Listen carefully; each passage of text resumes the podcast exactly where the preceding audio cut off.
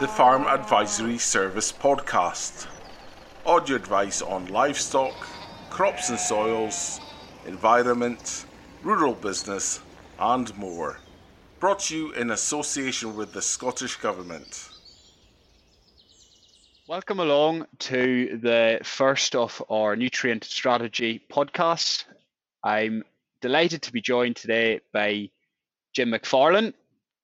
Um, J- Jim is from Edring- Edrington Estate. Uh, Jim has been using a min till establishment for the last 20 years and is keen to understand a bit more about using compost and bulky organic manures as a way of improving soil health and organic matter. I'm also delighted to be joined today by Audrey Litterick from Earth Care Technical. Audrey has over 25 years experience as a crop and environmental scientist and during the past 12 years she has specialized in composting and AD systems uh, fertilizers and the use of compost, digestates, and other organic materials.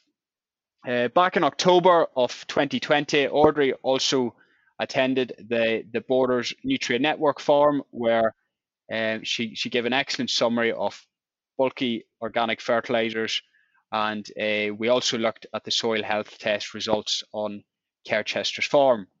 Uh, so for a recording of the the video for that meeting, please visit the FAS YouTube page and, and click webinars where you'll find the full meeting. So, so J- Jim and Audrey, welcome along today. It's uh, great, great to have you both both along. Uh, J- Jim, I'll I'll maybe just start with you if that's okay. Do you um, just want to give us a wee introduction about Edrington Estate and uh, just a, a bit of a background to the farm and what you're doing there. Yes, uh, well, we're we're, uh, we're a 325 hectare uh, farm, um, of which about 215 is arable. Um, the, there's about 30 hectares of grazing, some of it pretty rough, and the rest is uh, riverbanks and woodland and uh, various kind of scrubby hawthorn. So 215 hectares arable, which, uh, like you said, I've been uh, mintilling for dabbling for 10 years and kind of full mintill really for, for the last 20 or so. Um, I've moved on to strip till drill uh, three years ago, and uh, the whole kind of aim is is to to reduce costs and get better establishment because we're, we're on pretty heavy Whitsome series land uh, in in the majority. Um, we do have about a third of the farm on lighter kind of riverside land. Um, on the whole, it's quite challenging stuff to, to work with. Uh, as for cropping, we, uh, given the land type, uh, winter wheats are our main mainstay crop really. Um, everything else kind of revolves around around that. We we do grow uh, about 70 to 80 hectares of winter wheat in, in an average year. Um, maybe 40 to 45 spring barley for malting can be a challenge in the heavier land. A uh, little bit of winter barley, probably about 20 hectares of winter barley, about 30 to 40 winter oilseed rape, and I grow about 15 to 20 hectares of spring beans, which are on a seed contract. Uh, at the moment, I do have, have an agri environment climate scheme, so I have a, uh, some overwinter stubbles in that, and also some uh, overwinter stubbles followed by summer green manure um, as, as part of that scheme. Uh, I'm here on my own, really. I run the farm myself. Uh, I'm the manager here, uh, but I do all the work myself, really, just with a little bit of help leading in at harvest time. So uh, the strip tilling is another way to try and reduce the workload um, and reduce costs. Yeah, no, brilliant.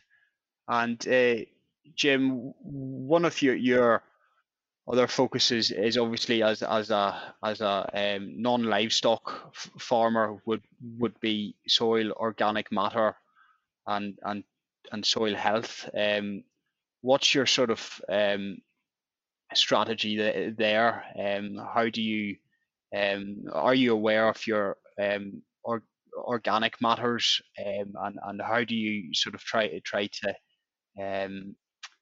try to add back back to your uh, system? Yeah, uh, well, I have to confess, I've never I've never measured the organic matter, but you know we have had ongoing challenges with uh, cloddy wet seed beds really, and and I know that the higher the organic matter, the easier it'll be to work. And so that that was really the the initial um, reason for, for heading down the min till route all, all, these years ago. And I have to say, it's it's been a long road, and, and there have been times when I, I've thought the progress has been a bit limited. But I think I think you forget just how bad it used to be. So I, I do think there are improvements, and, and if I think back now, in in some of our heaviest fields, I, I think they're actually changing colour a bit now. You know, they, they don't look as grey as they used to. There's a bit more uh, dark colour about them, which I think shows that the organic matter is improving. But I'm the first to admit that I should probably have tested the levels and have, have a benchmark to, to go on. Uh, just in terms of um, uh, products coming on onto the farm, you mentioned um, you mentioned to me earlier that you had a, a muck for straw deal. Uh, do you want to tell us a wee bit more about that and and uh, how you go about applying that, that onto the the fields and where that fits into your rotation? Yeah, well, yeah, I, I, I have uh, a, a straw for muck arrangement with a neighbour, uh, which I've done for uh, many years, really. Um, so all the all the spring barley straw gets baled, all the winter barley straw gets baled, and if it's required, some some winter wheat straw gets baled too. Uh, so that goes off the farm and comes comes back as as FYM. Um, I used to just stack it in the yard and spread it up the tram lines in the spring. Uh, which worked really well actually. I, I applied it to wheat in April. Um, was good, but I, I, felt that we could maybe do better, so I started to um, move it from the yard uh, into a field uh, and put it in windrows for, for composting.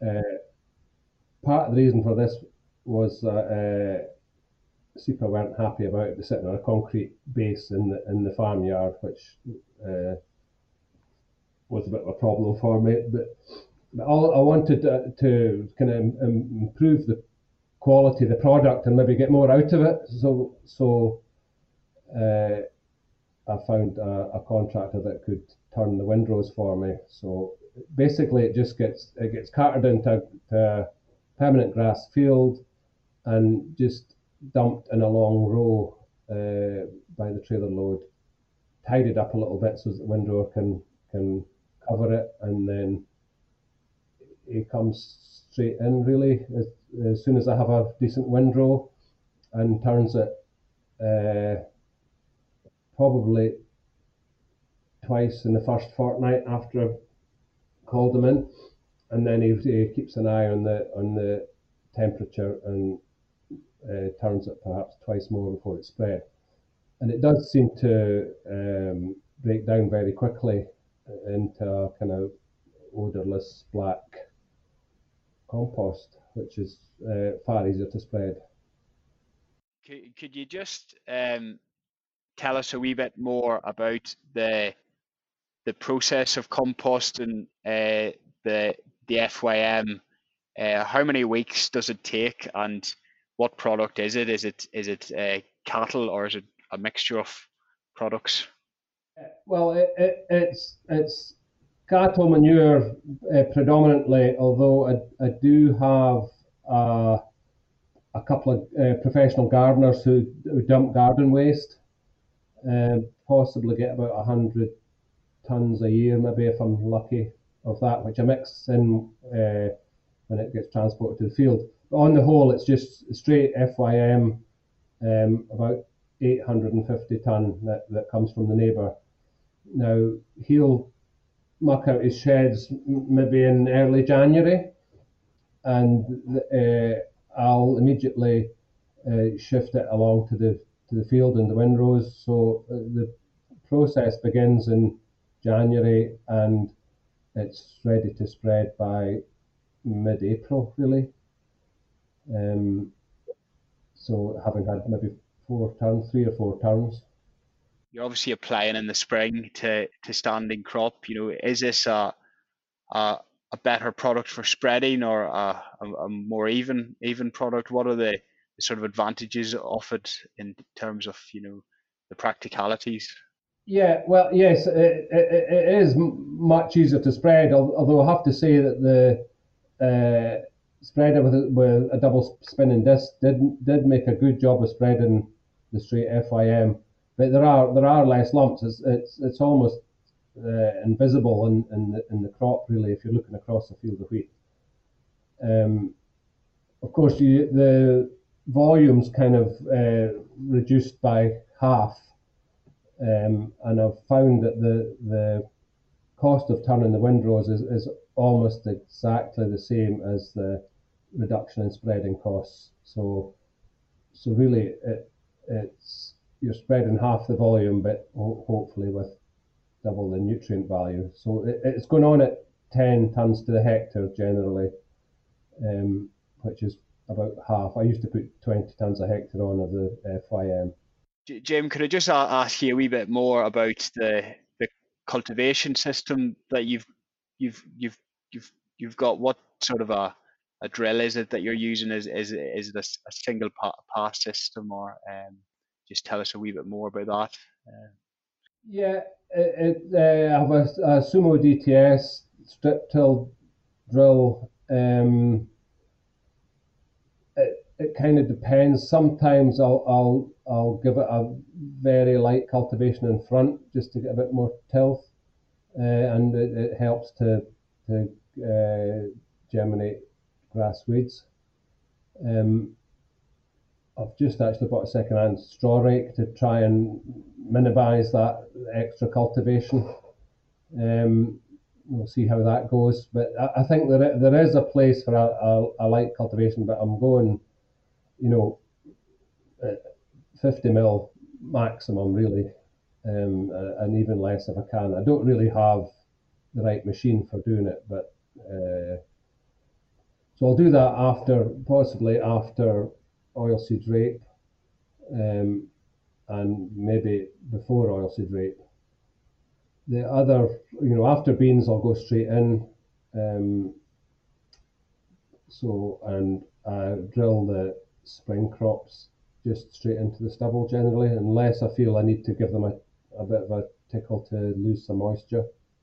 Yeah, yeah, and and, and Jim, can I just ask you, uh, what are the um, what are the main disadvantages with uh, your system? You know, what are you um, what are you focused on now as a priority um, going forward?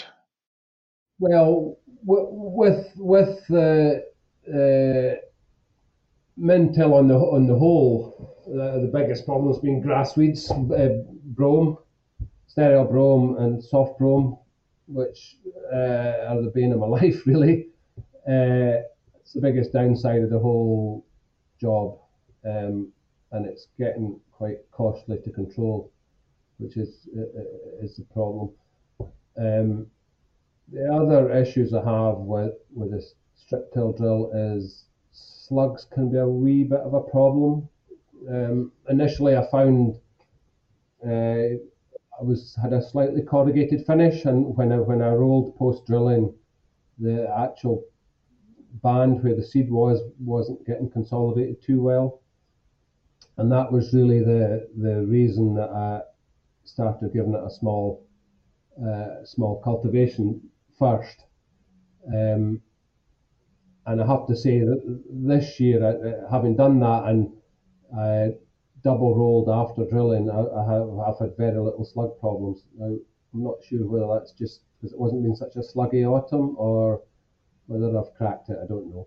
No, thank you very much for for giving us uh, the background to your system. And uh, Audrey, could I just start by uh, asking you, Jim? Jim obviously um, has talked talked a bit about composting. Can I just ask you for um, for folk that are, aren't familiar um, with with compost, could you could you could you try to give us a um, a little summary of what it actually is? What what are the different types, and and you know its uh, role within farming? Sure. Um, well, the technical, or one of the most commonly accepted technical definitions of a compost, is it's a soil conditioner made from I suppose we could say it's a soil conditioner and a fertilizer because it is both, and that's important. The soil conditioner made from organic residues through mixing, and that's very important, mixing, self generated heating, and aeration to form a microbially and nutritionally stable product. And there's the term's quite often wrongly used. Um, it is quite often, and, and I think probably we could blame the Soil Association for this. Uh, really much as they'll have a great deal of time for the Soil Association. Um, they they encouraged farmers to compost their manures, and frequently, all they really meant was leave it hanging about a bit and turn it once or twice. And there's a bit more to it than that. Really, you should have plenty of mixing to make sure that all the material gets exposed to this self heating. You've got to have self generated heating right throughout all the materials. And also, you've got to have aeration. And there's, there's the difference. So a compost should be have air, in other words, oxygen permeating through it during the time that it's being made. Now that doesn't happen easily in strawy cattle manure because strawy cattle manure is a pretty dense material, and the less straw in it, the more the more dense it is, and the wetter it is, um, and it's so it's actually quite difficult to make dung compost properly. Um, so we'll leave that there for a minute, and I'll come back to that.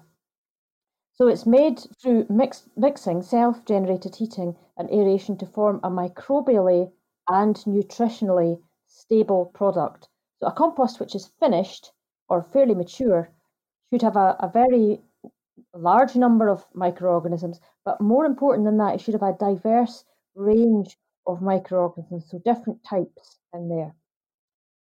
And composting itself can be defined as a managed activity that converts a waste into a resource.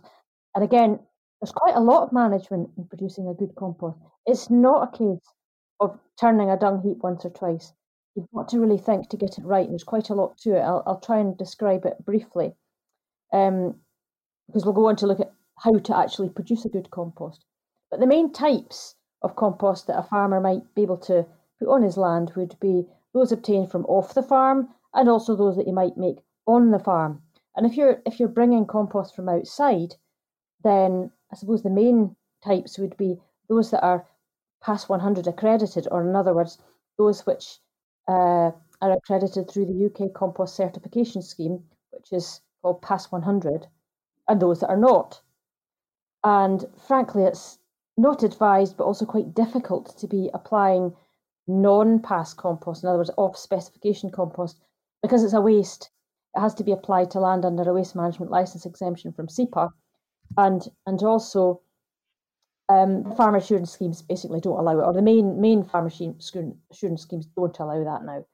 Um, particularly Quality Meat Scotland and Scottish Quality Crops, um, they don't allow non-PAS 100 compost.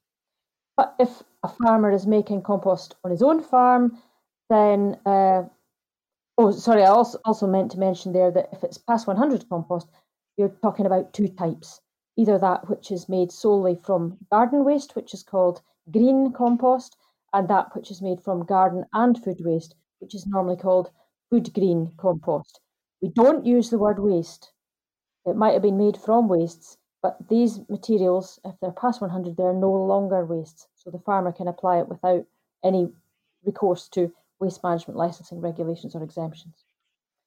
If the farmer's making it on his own farm, and that is becoming more and more popular, I'm getting asked a lot about that, then you can make them solely from animal manures and bedding, but it is quite difficult to do that. From what Jim was saying, it sounds as though he is making proper compost. Um, but a lot of times, um, when when uh, farmers ask me about their compost, it's not really compost. It's kind of a cross between a stacked straw cattle manure, which during which process the, the decomposition is largely anaerobic. In other words, there's not enough turning going on to make the stuff not enough turning going on to make the stuff self heat properly in a predictable way. And there's not enough oxygen getting in, and the bugs in the end product are very different. So, um, but but if you're turning your animal manures enough and there's enough bedding in it and the windrows are the right dimensions, then you will get compost at the end of it. It is easier to do a job of composting on farm if you're putting something else in it, something coarse and chunky primarily I'm talking about wood chips. Um, not so much sawdust, but but because that's again very dense material, but something chunky like shredded garden waste, green waste, or um, perhaps uh, shredded uh, hedge trimmings from the farm or shredded coppice from the farm. It is worth saying, though, that bear in mind that farmers who are bringing in wastes from landscapers um, that actually needs to come in through a waste management license exemption, paragraph 12 from SEPA. You can't bring the wastes on and just kind of do what you want with them. It's a very low cost exemption, um, but there are a few restrictions associated with using that kind of material. But it is worth, it's definitely worth doing. You can make a better compost if you've got some wood chips in it for various reasons. Um, I'll say a bit more about that later on, I think. Yeah, no, that's great, grand, Audrey. And in terms of um, in terms of uh, something I've I've always been a, a, wee bit confused about is you know um, compost. Is it a can it be described as a as a soil conditioner or is it a fertilizer or or both? Uh, what are your thoughts on that? Uh, very much both. Very much both. Um, it's got valuable fertilizer nutrients in it. It's not uh, it's not a great nitrogen fertilizer normally. In fact, if you're applying your straw cattle manure for the nitrogen in it, you're best not to compost it at all. If what you're looking for from your bulky organic materials is nitrogen, then composting is not for you because you will, by composting it, you'll definitely lose some nitrogen, unfortunately, and also you'll render the nitrogen in it less available. But people don't produce compost because they're worried about the nitrogen in it. You can get that from, from elsewhere. Composts are great P and K fertilizers. They contain useful amounts of magnesium, useful amounts of sulfur, useful amounts of calcium, and trace elements. So they are they are good fertilizers. However, they're fantastic soil conditioners in that they contain valuable amounts of organic matter. Obviously, the benefits that you bring to your field by applying compost will depend on the rate that you're applying the compost at. But the other very important thing is depends how much woody material is in it. Wood is um, it's got lots of lignin in it, and lignin forms long-lasting organic matter in soils. And we did some work uh, on a project along with uh, SAC, it was back then, and uh, DEFRA and ADAS looking at the impact of compost versus farmyard manure at building organic matter in soils. And composts, which are based partly on woody material, will build soil organic matter faster than straw cattle manure. So it is worth having that wood in there because that wood will produce long lasting organic matter in soils. Composts are phenomenal soil conditioners, but they're fertilizers as well, so they're a bit of both. Yeah, yeah. And uh, Jim, can I just maybe bring you back in there and just ask, uh, what's your sort of um, what's your main uh, objective when applying um, compost, what are you looking uh, for, for as a as a product? Uh, what's the what's your your sort of goal? Yeah, well, I, I, I, would agree with Audrey there that, that I'm, I'm not necessarily looking to get a lot of nitrogen, but it, it's all about improving the soil for me and uh, making them a little bit easier to manage. So, I mean, I think uh, organic matter is key to that.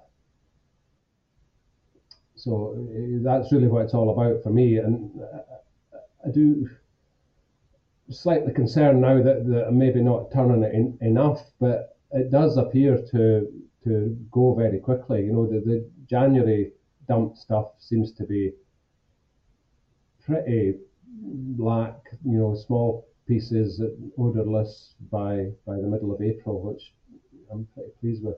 The, the contractor's very good at, at sticking a probe, a temperature probe in, into it to to see what the temperature's like and you know, if he thinks it's getting a bit warm, he'll come back and turn it quicker, which is, it seems to be pretty important, I think. Yes, it is. Um, there's there's various things can be said about temperature. I mean, if you're trying to if you're trying to kill uh, plant pathogens in it, for example, um, which some people yeah. might be, or animal pathogens, then the whole temperature thing becomes very important.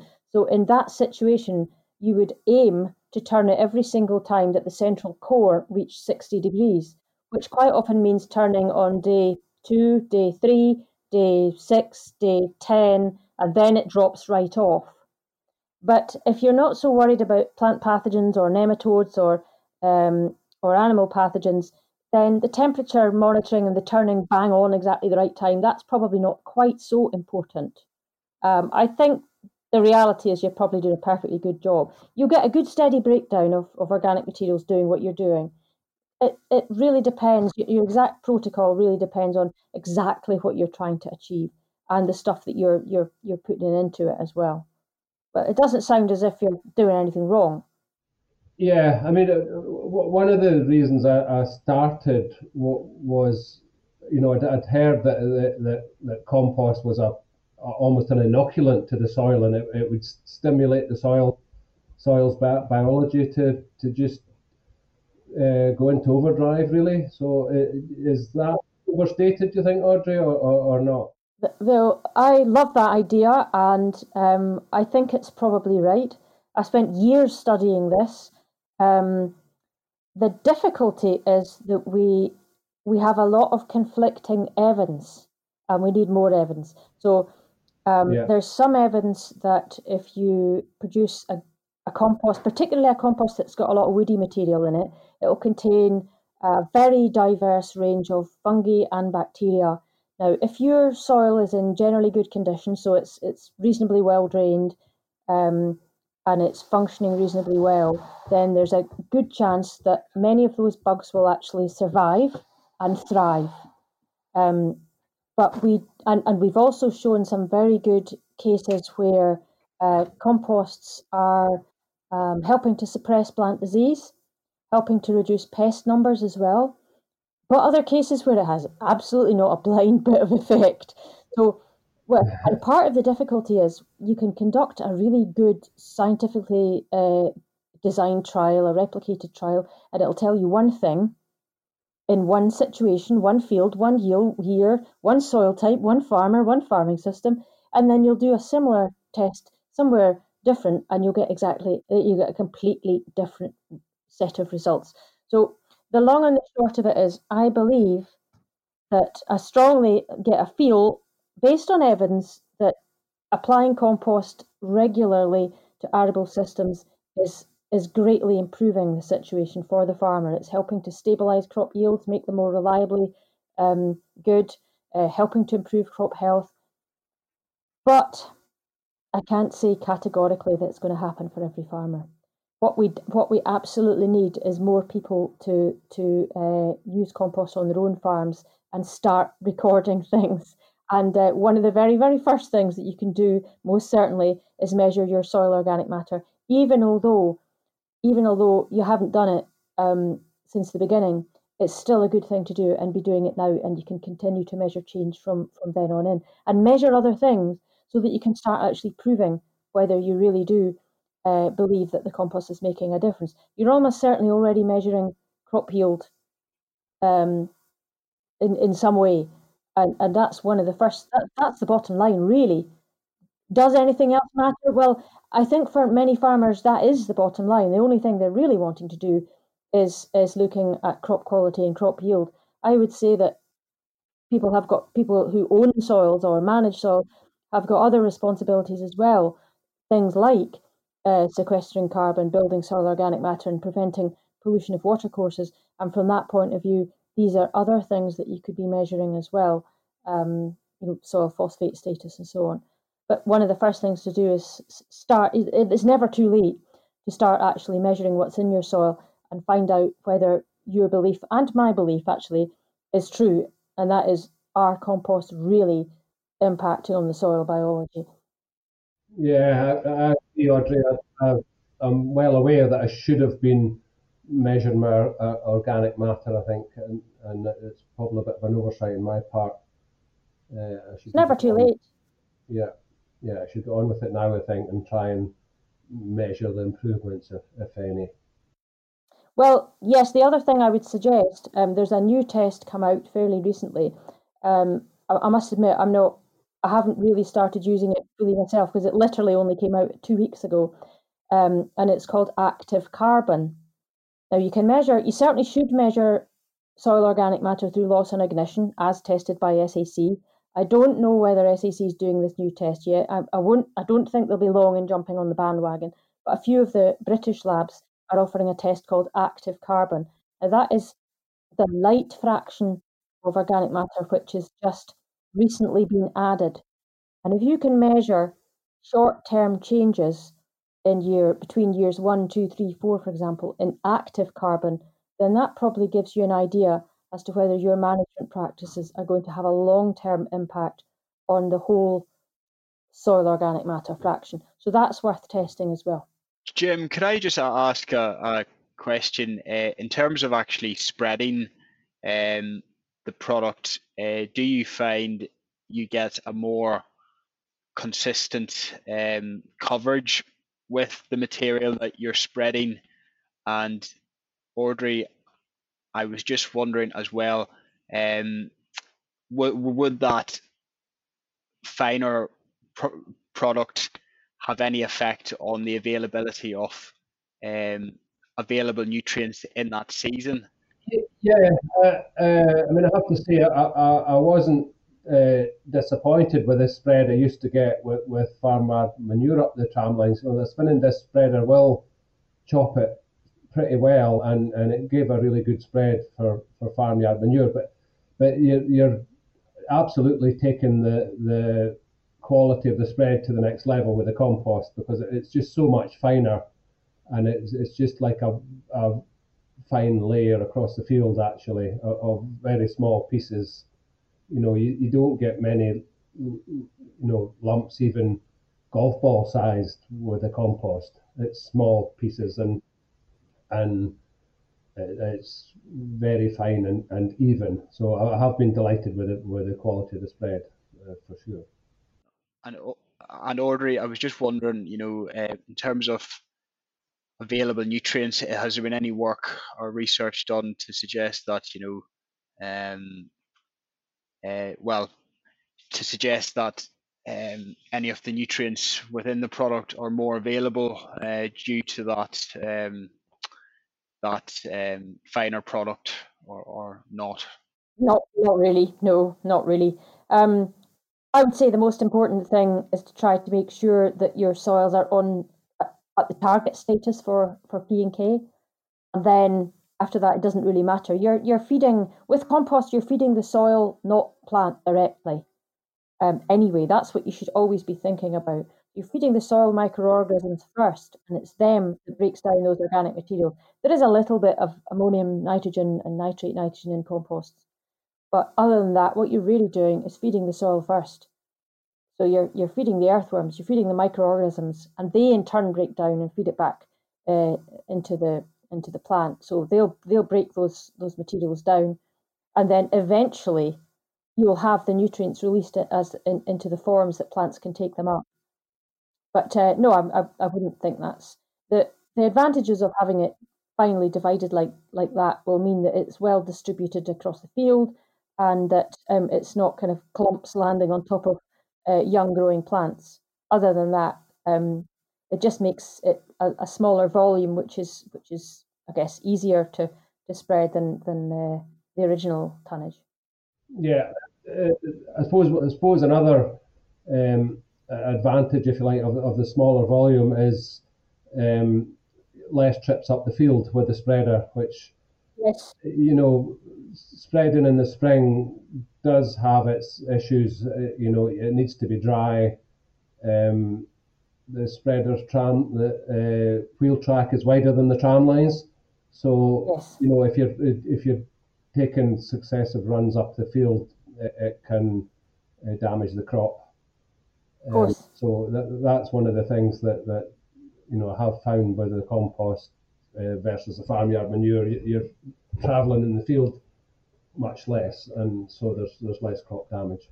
You, you know, you, you do you have to go as early as you can, really, and I have been a wee bit guilty of maybe not spreading it as quick as I should because I've been worrying about it being too wet. Yep, quite right. I, I was keen to hear you talk about wood chip, Audrey, and um, you know, like I said earlier, I do have a little bit of garden waste that I, that I add in, but I would like to do more. Um, we, we, we do have, you know, 40 hectares of scrubby woodland on the farm that I could probably take a fair bit of stuff out of. Do, you think that would be realistic or, or too expensive to, to take some timber out and chip it to add to the compost? Well, other people are doing it. We don't have evidence yet for the benefits of it. It'll almost certainly make better compost.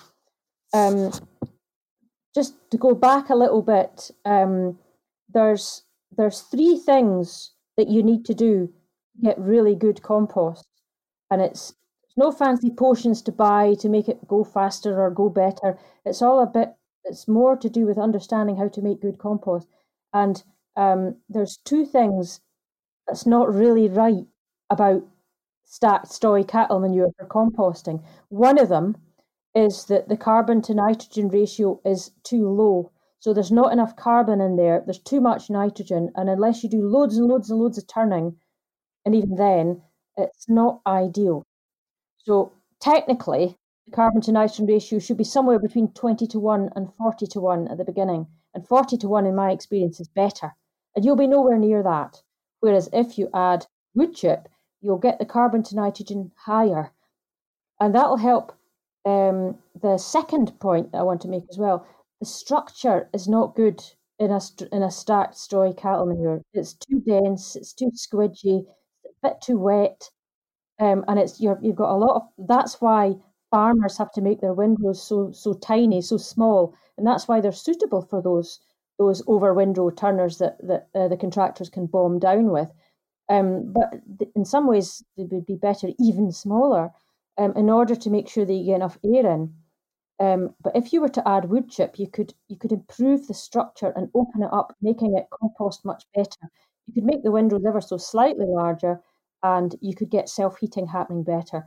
So so basically, at the during the process, if you're adding wood you can have a better process, a hotter process, and a just basically a, a a more effective composting process but the final product will have more wood in it um, if you put wood chip in it like that deliberately, um, which is a good thing because you'll encourage more fungi. And many arable soils don't have enough fungi in them. And by repeated cultivations, we're smashing these fungal networks. You'll be doing much less of that because you're you're minimum tillage now. Um, but so your soil is almost certainly going to have more fungi than a, a conventionally cultivated soil. But you still could probably do with encouraging your fungal networks. And you will be doing that the more wood you put into your compost. Now, you might find that you have to leave it a little bit longer, but probably not. If you've got a good process and you're you're getting enough temperatures, then you should still be able to do it in about well between eight and twelve weeks. A commercial composter would be converting green green waste to saleable compost in eight weeks. So there's no reason why, if your project, product is being composted well, there's no reason why you couldn't do it in the same length of time. You might have to turn a little bit more. Yeah, uh, mine certainly seems to go in in three months anyway. Yes, um, yes. Well, you're doing a lot right then, if that's the case. Yeah, I mean the, the main the main problems I have with it with the the winter compost stuff is that if we get really heavy rain or a lot of rain, it, it can cool it down pretty quickly and put the brakes on a bit. Well, that shows um, me that it's near the bone. It's uh, near your limits. So, yeah. so um, near your limits for structure and probably carbon to nitrogen ratio as well. And okay, if it's cooling down like that, I'm not surprised at all. Yeah. Um, because a big the big windrows that I work with at the recycling sites, they don't cool down. They're still sitting at 60, 70 degrees plus in the centre at the moment, despite the rain. They can be covered in snow and they're still hot in the middle. So yeah. if yours are cooling down, it's probably because they're a bit near the natural limit for composting because the structure's too dense. So I think I think it would be a good idea to put some wood chip into it if you can spare it. The economics of it are completely unproven. I've quite a number of clients doing this just now, but the, the, the costs involved differ depending on how much woodland the farm's got access to, whether they've got a chipper or whether they have to hire it in, and yeah, that's it's it's worth doing. Uh, yeah, imagine it, would be quite an expensive job if you know I need if I need to hire a chipper in, and it, you know it's already yes a, a labour intensive job getting it, getting the timber into the farm really. Ab- absolutely, you're right. I mean, the guys who do it, um, the guys who do it and are considering it and are trying it just now are all producing biomass for their own biomass boilers, so it's not a big extra for them. Yeah, sure. But it's certainly worth looking into getting some, wood, some more wood chip if you can. Whereas it sounds like you're you're you're just about maybe um, breaking even on it, Jim, with the reduction and spreading costs. Yeah, it's, it's pretty evenly matched, and and I mean, uh, you know, I, I do need to get additional benefits because I'm I'm well aware that I'm I'm losing uh, nitrogen that, that that I would have had had I been applying straight FYM. But but yes, the the the, the cost of turning is pretty much um, cancelled out by the reduction in spreading costs. So as far as that is concerned, um, it, it's it's very similar, really. Um, no, that's really interesting.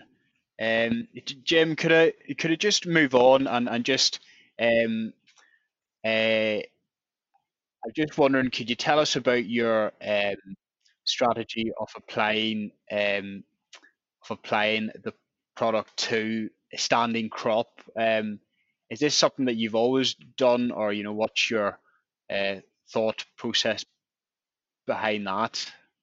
Yeah, well, uh, um, yeah, I, I, have done it for about eight years, I think. Um, and because I was trying to reduce cultivations, I wasn't really incorporating um, the the FYM in the in the autumn anyway, uh, which you know we're told we should be doing. Um, so I felt that uh, to maximise the use of my FYM, the, the time to do it was was in the spring when the crop was actively growing, and I've been very happy with it. it, it even with FYM, it, you know, with, with a a good uh, spreader with with spinning discs. It, it, it, spread very well up the tram lines and um, w- w- was pretty even really. But I mean, the the compost has taken that to the to the next level. It, it's just it spreads easily to 24 meters, and uh, you know you, you of half the volume of spreading. So so really, it, it's it's virtually unnoticeable in in a standing wheat crop. Um, the only problem, like I say, is is damage up the tram lines because you know the, the, the tractors on, on wide tires and the the wheel tractor the spreaders wider than the tram lines themselves. So so you do end up with, with quite a bit of crop damage up the tram lines, which you, you just have to accept really. Um, but, but but the actual uh, spreading quality is really good, and I, I, don't worry about that at all. And uh, even even in in spring barley at three leaf stage, I would be perfectly happy to, to put 10 tonnes a hectare of compost on. It, it's not a problem. Yeah. And do you f- find then that you've got, got quite a short window for doing doing that work in the spring? Yeah, yes. Well, I mean, one of the reasons I tend to do it on wheat is, is because the, the, the wheat's a bit slow to get going in the spring, so it, so it, it increases that window. Um, I get very nervous once the crop's in, uh, in stem extension, not because of the the crop itself being damaged, but just because of the damage you do up the tram lines. So so yeah, uh, I do like to get it on before stem extension. Doesn't always happen, of course, and but I mean that kind of thing uh, would make it pretty difficult to to to spread it on onto barley, for example. It's racing through its growth stages. It's just often not the land's just often not dry enough to to get it on quick enough. So I, I do like to put it on in wheat. It just gives you that extra month really to, to let the land dry out. And Audrey, I'll just come come back to to to you, um, please. And um, I was just wondering, uh, you know, what are the advantages of um, applying um, either FYM or compost in in the spring in terms of the availability of nutrients? Uh, not many obvious advantages based on current knowledge, but not many disadvantages either. If it suits a farmer to do that, and he can do it without damage to the crop or the soils, then there should be no disadvantages really. Um, compost is a slow release fertilizer, so the compost won't really be providing much in the way of useful fertilizer if applied to the standing crop. It'll be feeding the bugs in the soil, which in turn will, will supply the nutrients to the plants. Um, and given that most composts are applied mainly for their organic matter content, it would make equal sense to, to put them on at whenever time of year the farmer finds it's easiest to avoid soil and crop damage. So the most important thing probably is to put them up, put the compost on when the soil's in good condition to take them, which might mean varying it by a few days here and there to, to, to, to achieve that. But the other the other quite interesting thing that I have seen before is when you're applying compost to a standing crop, and say there's been maybe a bit of heavy rain uh, shortly after, and there's maybe a little bit of capping on the soil surface. Um, we get that a lot. Well, I get that a lot here because we've got silty soil, which is prone to capping. Uh, sometimes after the seeds has been sown and the maybe emergence is not as good as it could be, or even if emergence is okay, there's capping between between the young plants. If you're putting compost onto the top of that, then actually it can encourage earthworm activity, and the earthworms will be uh, improving the soil structure right at the very, very surface, and it'll actually create better water infiltration in fields which um, shortly after crop establishment, and that's got to be a good thing. Uh, I don't know whether that happens on, on your soil, but earthworm activity round about uh, an early establishing crop is always a good thing. And uh, by applying compost or farmyard manure to an establishing crop, you're going to encourage that. Uh, so, so that's one good plus. What I, I have found uh, on occasion, Audrey, is, is that, that you know, for example, in, in a summer like like last year, where it was very dry, that uh, it would come to harvest and the the compost still there, very obvious on the surface, which I was a wee bit disappointed with. Really, I, th- I yes. thought the worms would have taken it down by then. Yes, so would I. Yeah. Um, so. Well, uh, the other thing that's worth looking at is uh, what are your earthworm numbers like? Are they are they as you would expect, or are they quite low? I would have thought in a system like yours with with min till um, and regular additions of organic matter, then I would have thought that your num- earthworm numbers would be probably fairly high. Yeah, they, they are they are pretty pretty good on the whole. Yeah, well into double figures in a, a spadeful. Um, well, in that case, just the likelihood is they were just way out of the the upper layers of soil. They were probably well down. They probably disappeared away down when it turned dry.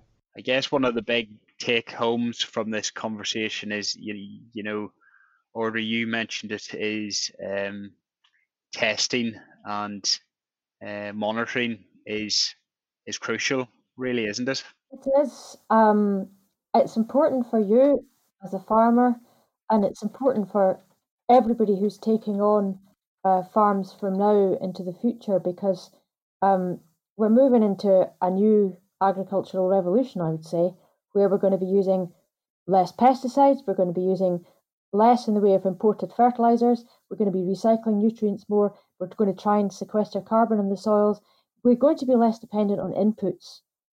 But this is putting the is, is putting the initiative back in the hands of farmers. And there's not enough money to pay for huge um, suites of replicated trials here, there, and everywhere. And in any case, the results quite often differ so much between farms and between farmers and farming systems. So I think there's a very strong case for uh, farmers to be keeping their own records, working out what's happening on their own farms, and then cooperation, sharing results, monitor farms. There's never been a bigger case and a better case for, for monitor farms. You can start by keeping accurate records. Um, everybody can start keeping accurate records on their own farms. It's never too late to start uh, your own soil monitoring program. You're probably already sampling for soil pH, uh, extractable P and K, um, maybe and, and, magnesium. But it's certainly worth looking at soil organic matter and actually keeping a, a record of the earthworm numbers that you're you're you're um, recording as well. What you're saying, the earthworm numbers are very good. They're a very good indicator of, of biological soil health. And the other thing that's that's worth thinking about, I'm not saying do it yet because I'm not convinced myself that we know how to interpret the results. Um, some kind of microbial profiling for soils or a, an, another alternative biological test. These are in development just now all over the place. Some people are selling them for a lot of money, and I'm not convinced that farmers are going to get the benefit out of them yet. I do think it'll come. Can, can you you just uh, tell me, Audrey? Uh, uh, I've tried adding uh, gypsum to the compost.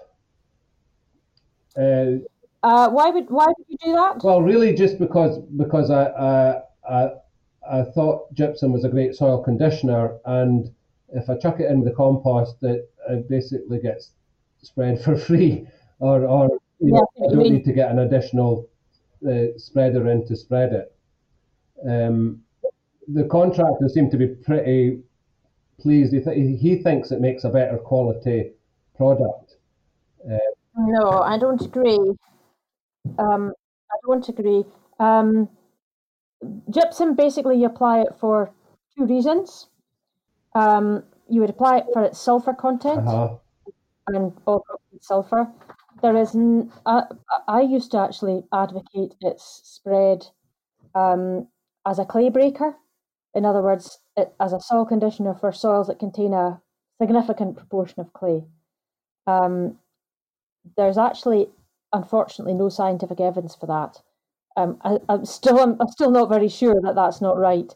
But uh, I did a review alongside uh, some guys in Scottish agronomy on this, and sure enough, when you look at the science, there's no evidence that gypsum actually does work well, other than to break up clays in sodic soils, which we don't have know, sodium enriched soils, which we don't have in this country. Um, I, I wouldn't put it in with the compost. I don't think it's a particularly great idea. It's basically calcium, calcium sulfate, as you know. Yeah. So it's, it's not it's not going to change the pH at all of the of the compost, and it wouldn't change the pH of the soil either. It's basically should only be applied in as a as a sulfur fertilizer at really quite low rates.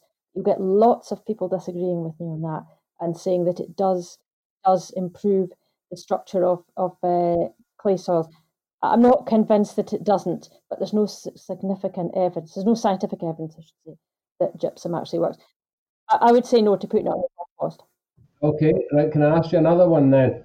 Uh, what about rock dust? You know, like dolomite, the, the volcanic rock dust. Yeah. Is, uh, is that a worthwhile thing to add to, to help the soil? I would say the jury's out. Um, uh-huh. I've done quite a bit of. Uh, I was basically my, my short answer, if I was forced to give one, would be no. It's very expensive. Okay. Um, I yes, yeah. I would say. I mean, I've done quite a lot of work on on this. Uh, I've done trials on soils which were uh, really quite poor, and also soils which were better. I've used rock dust at the manufacturer's recommended rate, which I'm afraid I can't remember what it is, and also at the manufacturer's recommended rate mixed in with compost, there was no significant increase in crop yields, and it's quite an expensive material to be putting on. So I would say I would never rubbish anything until trying it on your own farm. I think the likelihood is you probably won't get any benefit from it at all, considering the cost of it. If what you're needing is trace elements and minerals that they claim rock dust is full of, there's a lot of cheaper ways of getting them into your soils than that, because those are very, very unavailable. They're they're all they're all locked up. I think if you apply okay. it with compost, then the compost bugs will probably help to solubilize some of these minerals. But I still think there's easier ways to you know identify what trace elements are missing in your soil and then apply those rather than this just sort of random scattergun approach that you get from rock dust. Sure. I mean, it, it really sounds like I should be just keeping things simple and trying to get some wood chip in there and leaving it at that, I think. Yes, I would say that's the case. The other thing is, I'm, I'm always deeply sceptical about taking agronomic advice from anybody who's trying to sell you something. and uh, um, sure. so I was I was getting a very hard sell on rock dust, but they forgot that I would probably do a you know a replicated trial on it, and then I did, and it didn't yeah. work. So it has worked. It has apparently worked for some people, but if you'll find if you look at the the test results from their from their sales blurb, it's all anecdotal, or most of it's anecdotal rather than you know hard scientific fact. So by all means, try anything though. You know, I always encourage farmers if you if you really are convinced that something might be the thing for you, do a trial. Do one quarter yeah. of a field with, one quarter of a field without, or one batch of compost with, one without look at whether there's anything better in it, anything working for you. And if you think there is, then look harder because it may well be working for you. I think uh, my, my, my sort of summary Audrey. Correct me if if I'm wrong, but uh, it would be that Jim um, is currently no worse off um, with his strategy, but um, the the the difficulty is quant- quantifying any benefits um, compared to applying um, an FYM product instead. And I guess that's where where the um, I guess that's where the um, I guess that's where the the monitoring comes into it, and and um, um, and I guess we'll find out more in the future whether these products actually have have got an effect Yes, I think there's going to be uh, there's a keen interest in them now. I mean, some people are looking at rock dust as a if you apply rock dust to salt to soil, you apparently sequester much more carbon. Well, really? I'm not. I'm not saying no. I'm saying well, let's look at it a bit harder because I've not seen any evidence for that at all. I, think um, some of there's definitely a bit of snake oil being sold out there in agriculture at the moment, and uh, there's probably a lot of good in in in uh, some of it, and uh, pretty pointless. Um, a lot of it really. The the golden rule is exactly what you said there, George. Um, keep records of everything, monitor what's happening, and try and work out for yourself what's working on your farm and what's not. And by all means, share because there's other farmers out there that'll be prepared to share their results as well. And the more people that, that um, talk to each other about this, the faster we'll achieve some progress. Yeah, I, I, th- I think probably ultimately on, on, a, on a kind of global scale, Audrey, the the aim should surely be to to recycle everything that's organic back into the soil rather than sending it to landfill. Would, would that not be what we should be aiming for? Hundred percent right, and that's that is Scottish government strategy. I mean, they're kind of falling behind, but their target was to, I think it was supposed to be this year, the end of this year. Oh no, it was next year actually that they should be banning organic waste from landfill. Well, they failed yeah. in that, um, and it's been put back quite a number of years. But that's that's that's the idea. We shouldn't be generating methane by bunging organic waste in landfill. We should be recycling it, thereby saving the resources um, and using it in a sustainable way. So yes, you're absolutely right. Yeah, no, uh, I think that's a great um, place to close there. I just wanted to say. Uh, Jim, thank you very much for uh, joining us today and uh, giving us a, such a, a, honest insight into your business and what what you're doing. Thank you very much. And Audrey, um, thank you very much um, for providing uh, a more scientific um, ex- explanation of um, some of these bulky organic fertilizers. Thank you very much. And uh, just for anybody listening that would like more information on composting, uh, please please visit the Farm Advisory Service YouTube channel where you will find uh, the recording of our uh, Borders Nutrient Network Farm and Magic um, webinar, which we had back in October. You can also find um, meeting one, uh, where we talked about soil and tissue testing, and meeting three, where we, we looked at yen nutrition. There's also a whole other host of of webinars and podcasts available on the Farm Advisory Service website. So uh, please don't hesitate to check that content out. Thanks very much.